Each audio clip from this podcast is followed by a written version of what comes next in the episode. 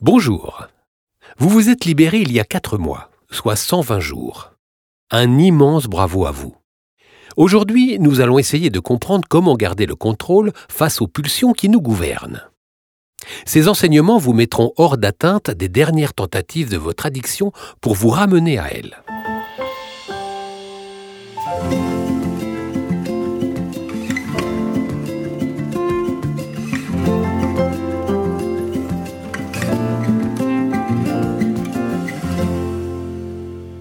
Pour commencer, posons-nous une question simple. Comment prenons-nous nos décisions ? Tous les choix que nous faisons ne sont en fait que le résultat du conflit entre nos envies à court terme et nos projections à long terme. La cigarette l'illustre très bien. Vouloir calmer les désagréments d'une envie de fumer à court terme s'oppose aux conséquences à long terme sur la santé. Et nous avons tous tendance, le plus souvent, à laisser le court terme l'emporter. C'est la biologie qui va nous expliquer pourquoi. Dans la nature sauvage, c'est à la seconde, à la minute, au jour près qu'il faut penser. Nos cerveaux ne sont pas faits pour se projeter sur le long terme, parce que nos ancêtres, qui vivaient de chasse et de cueillette, devaient penser au jour le jour. Leur survie en dépendait. C'est bien différent dans nos sociétés organisées, où ce sont plutôt les projections à long terme qui prédominent. En effet, celui ou celle qui est uniquement guidé par ses pulsions du moment ne pourra rien construire de stable. Cela ne signifie pas qu'il ne faut pas s'accorder de plaisir. Cela signifie plutôt qu'il faut trouver un équilibre pour arrêter de subir nos comportements impulsifs, comme vous et moi qui avons subi l'addiction à la cigarette. Il n'est donc pas si naturel d'être prévoyant et de se projeter quand nous prenons nos décisions. Mais bon, écrire n'est pas non plus très naturel. Les premiers hommes ne le faisaient pas plus qu'ils n'utilisaient du savon. Pourtant, vous et moi, nous l'avons et nous savons également écrire, parce que nous avons appris à le faire. Tout est une question d'éducation. Il est aussi possible d'apprendre à ne pas se laisser emporter par nos pulsions. Vous, comme moi, nous avons en effet appris à nous libérer de l'addiction au tabac. Voyons quelles leçons nous pouvons en tirer pour la suite. Pour commencer, je dirais que certaines pulsions peuvent être utiles. Parfois, il convient en effet d'agir sans se poser de questions. Mais à d'autres moments, il faut au contraire se projeter pour prendre des décisions plus réfléchies. Ces 2 modes de fonctionnement sont en réalité complémentaires. Ils sont complémentaires, comme le sont le frein et l'accélérateur d'une voiture. Parfois, sur une autoroute par exemple, il faut accélérer. Et d'autres fois, comme en centre-ville, il convient plutôt de ralentir.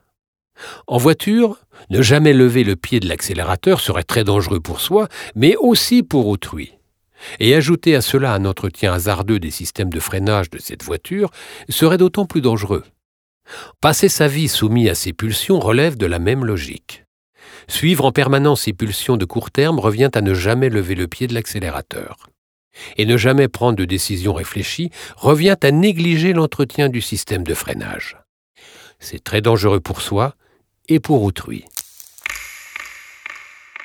Justement, l'addiction à la cigarette entraîne la partie du cerveau qui a pour habitude de réagir compulsivement, sans en considérer les conséquences futures.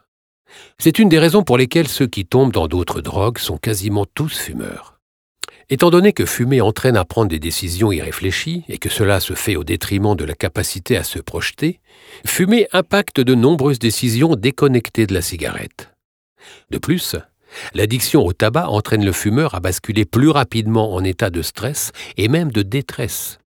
Ce déséquilibre explique en partie pourquoi les fumeurs ont tendance à être plus anxieux et sont plus susceptibles de tomber en dépression que la moyenne. Être affranchi de son esclavage vous a donc apporté, on le voit bien, de nombreuses conséquences positives. Votre addiction ne vous entraîne plus à prendre des décisions irréfléchies et néfastes pour vous comme pour autrui. Vous vous respectez aujourd'hui beaucoup plus. Ne plus être soumis à certaines pulsions malsaines n'implique pas d'être en permanence dans le calcul. Cela n'est ni possible ni enviable. Celui ou celle qui est incapable d'être spontané et de se faire plaisir mène une existence un peu terne. À l'inverse, celui qui est uniquement guidé par ses pulsions est déséquilibré, et il passe lui aussi à côté des choses essentielles. Tout est une question d'équilibre. Et justement, la cigarette a été conçue de telle sorte qu'il soit impossible de fumer avec modération, et d'atteindre un équilibre. Souvenez-vous-en bien, la cigarette n'a pas été pensée pour qu'il soit possible d'en fumer une de temps en temps.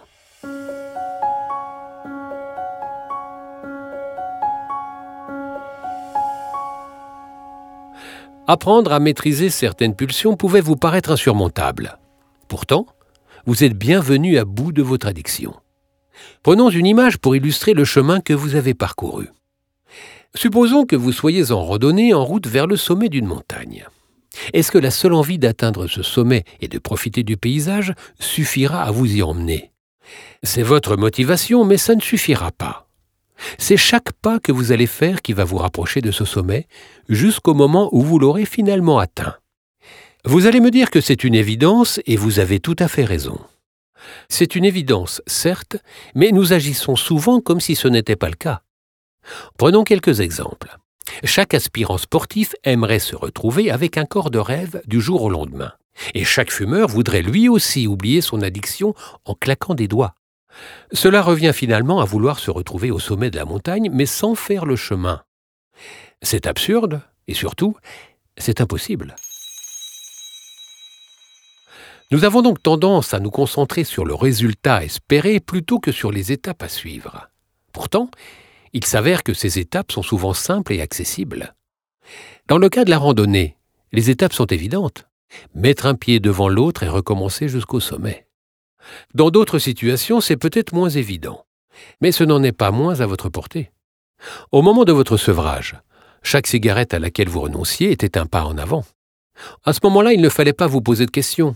La seule chose à faire était simple et finalement tout à fait dans vos cordes. Comme mettre un pas devant l'autre. Dites-vous bien que la nature de la motivation compte, et penser sur le long terme est tout à fait légitime, comme prendre en compte les risques sur la santé dans le cas de la cigarette. Pour autant, cela ne suffit pas toujours, sinon il n'y aurait plus de fumeurs sur Terre depuis longtemps. Il faut aussi se rattacher à du concret, à l'instant présent. C'est ce qui permet de mettre un pas devant l'autre. Aujourd'hui, si vous pensez à la cigarette, rattachez-vous donc à du concret. Concentrez-vous par exemple sur votre respiration, qui est beaucoup plus claire et agréable maintenant. Pensez au goût abject que vous aviez en bouche et amusez-vous à vous rappeler que vous avez pu accepter cela pendant des années. Regardez-vous aussi dans le miroir et observez la beauté de votre teint, ce teint que la cigarette ne vient plus altérer. Se concentrer sur du concret, c'est ça qui permet de rester lucide et d'aller de l'avant.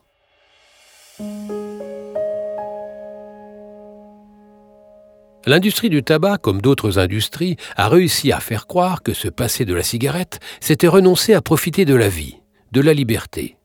Leur but étant de créer la confusion qui éloigne du bon sens. C'est totalement grotesque. Vous avez bien remarqué, sur les 4 derniers mois, qu'en vous libérant de l'emprise de la cigarette, vous avez retrouvé une quantité de temps considérable. Vous pouvez utiliser ce temps pour faire un tas d'autres choses. Vous avez retrouvé vos pleines capacités physiques et mentales, ainsi que vos sens, votre bon sens aussi. Et vous n'êtes plus du tout dérangé par l'envie permanente de fumer. À part le stress dû au manque de nicotine, la peur d'avoir à affronter les problèmes de santé ou l'odeur que vous traîniez avec vous, vous n'avez renoncé à rien. Et puis, comme nous l'avons vu aujourd'hui, votre cerveau n'est plus entraîné par la cigarette à prendre de mauvaises décisions. C'est plutôt merveilleux. On ne se rend pas compte de la place que certains comportements impulsifs prennent dans nos vies. On ne se rend pas compte parce qu'ils sont souvent inconscients.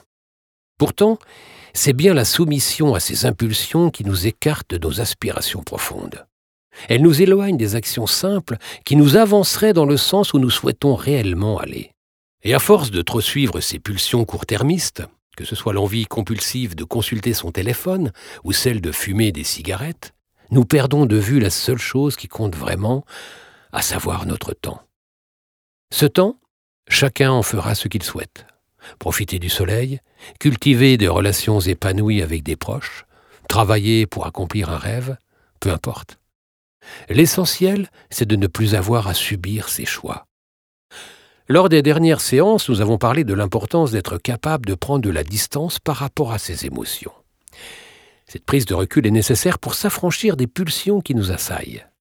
D'ici la fois suivante, je vous invite justement à prendre du recul et à observer les comportements que vous faites malgré vous. Faites-le en toute simplicité, sans désespérer. Vous avez réussi à reprendre le contrôle face à votre addiction au tabac. Vous pourrez aussi changer d'autres habitudes. D'ailleurs, si vous êtes affecté par d'autres comportements, d'autres mauvaises habitudes, n'hésitez pas à nous en parler. Nous souhaitons en effet aller beaucoup plus loin que la cigarette et aider nos auditeurs à changer, à progresser sur bien d'autres terrains. Votre parole est précieuse. Vous avez remarqué à quel point nous pouvions nous méprendre sur les bénéfices de certains changements, comme celui de l'arrêt du tabac. Il n'est pas toujours évident de reprendre le contrôle. Ce n'est pas évident, mais tout à fait possible. Et vous l'avez prouvé, car vous avez su reprendre le contrôle face à la cigarette. Vous avez très bien assimilé comment elle fonctionnait. Et vous ne tomberez plus, par conséquent, dans aucun de ces pièges. Vous resterez libre.